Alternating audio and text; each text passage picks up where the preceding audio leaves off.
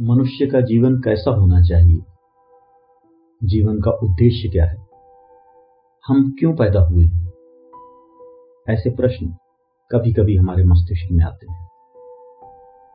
सनातन धर्म? इन प्रश्नों का उत्तर पुरुषार्थ के रूप में देता है। पुरुषार्थ का तात्पर्य है पौरुष। जो हम काम करते हैं, हमारे जीवन का एफर्ट्स जो हम लगाते हैं, उसका एसेंस पुरुष का अर्थ, पुरुषार्थ, पुरुष का सार्थ। जब हम पैदा होते हैं, हम ग्रेजुअली धीरे धीरे बड़े होते हैं, हमारे पास दो तरह के विकल्प उपस्थित होते हैं। एक तो हम जैसे चल रहे हैं, चलते जाएँ, अपने आप को छोड़ दें, और लगभग हम ऐसा ही करते हैं, हम अपने आप को छोड़ देते हैं। अपनी वासनाओं के हवाले, समाज की सुनी सुनाई बातों के हवाले, और बस हम अपना जीवन जीते जाते हैं। वासनाओं को पूरा करने में एक आनंद मिलता है, और उसी आनंद के पीछे हम दौड़ते हुए चले जाते हैं। पाश्चात्य दार्शनिक ह्यूम कहता है बुद्धि भावनाओं की दासी है। अर्थात आपकी भावनाएँ, आपकी वासनाएँ, आपके जीवन में लक्ष्य निर्धारित करती हैं और बुद्धि उनको पाने के लिए प्रयत्नशील रहती है। आपको जीवन में कुछ बनना है, पैसे कमाने हैं, गाड़ी खरीदनी है, घर बनाना है,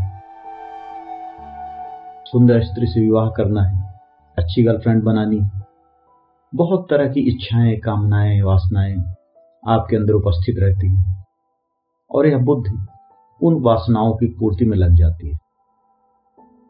इन वासनाओं की संतुष्टि होती है, आप गाड़ी खरीद लेते हैं, आपकी सुंदर गर्लफ्रेंड बन जाती है, आपको बड़ी खुशी होती है। एक वासना की पूर्ति अनेक नई वासनाओं को जन्म दे देती है। कई नई इच्छाएँ आ जाती हैं आपके पास। और आप उन नई इच्छाओं को पूर्ति करने के लिए भागने लगते हैं।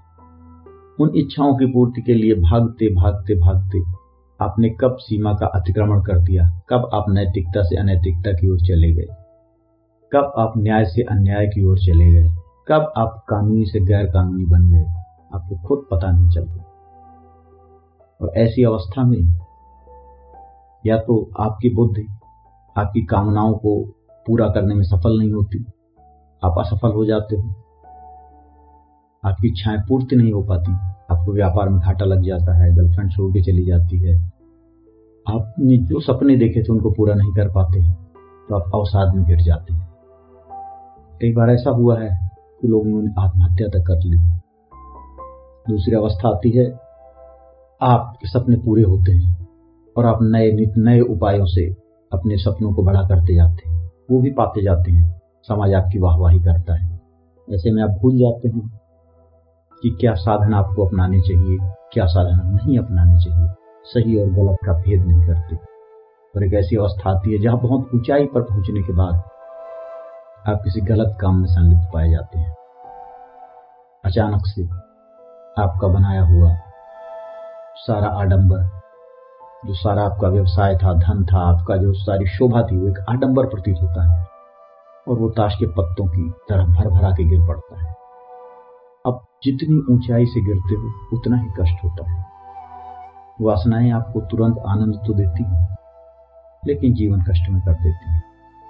यह नॉन प्लान्ड लाइफ है। यह जीवन जीने का एक ढंग है। जीवन जीने का दूसरा तरीका है। प्लांट लाइफ आपको पता होना चाहिए कि आपके जीवन का उद्देश्य क्या है। आपको जीवन में क्या करना है? आप इस पृथ्वी में क्यों आए हो? और आपको मरने के बाद कहा जाना है? अगर आपको इन चीज़ों का ज्ञान है, आपने कभी इनके बारे में सोचा है तो आप सही मार्ग पर चलोगे क्योंकि सही रास्ते पर, सही ढंग से मंजिल मिलती है। तो सही रास्ते पर चलकर मंजिल मिलती है, वो स्थायी होती है। और हिंदू धर्म में, सनातन धर्म में जीवन जीने को इस ढंग को साधन को और साध्य को पुरुषार्थ कहा गया है। पुरुषार्थ वह है जो व्यक्ति अपने कर्तव्यों का पालन करके, कर्तव्यों के पालन से जो प्रारंभ होता है, और व्यक्ति को मोक्ष तक लेकर जाए। जीवन में इच्छाओं की संतुष्टि भी आवश्यक है, लेकिन वह बुद्धि के नियंत्रण में होनी चाहिए। अरस्तु कहता है कि बुद्धि के नियंत्रण में वासनाओं की संतुष्टि ही सर्वोत्तम जीवन है। जीवन का आधार वही है। वासनाओं को दबा देना, कुचल देना, भगवान कृष्ण गीता में कहते हैं कि अगर आप बलपूर्वक हठ के द्वारा अपनी वासनाओं को कंट्रोल करोगे तो कहीं ना कहीं विकृत रूप में निकल जाएँगे। आप मिथ्याचारी बन जाओगे एक्टर बन जाओगे लोगों के सामने बहुत संत बनने का आचरण करोगे, लेकिन अंदर ही अंदर वो वासनाएँ आपका दम घोटती रहेंगी। इसीलिए हम देखते हैं, बहुत सारे संत बनने का ढोंग करने वाले लोग बाद में मिथ्याचारी निकलते हैं। जीवन है अपनी इच्छाओं को जीना, अपनी वासनाओं की संतुष्टि भी करना, लेकिन बुद्धि के नियंत्रण में सही और गलत का भेद जानना। जिसे धर्म कहा गया है, जो कि पहला पुरुषार्थ है। चार पुरुषार्थ धर्म अर्थ काम मोक्ष।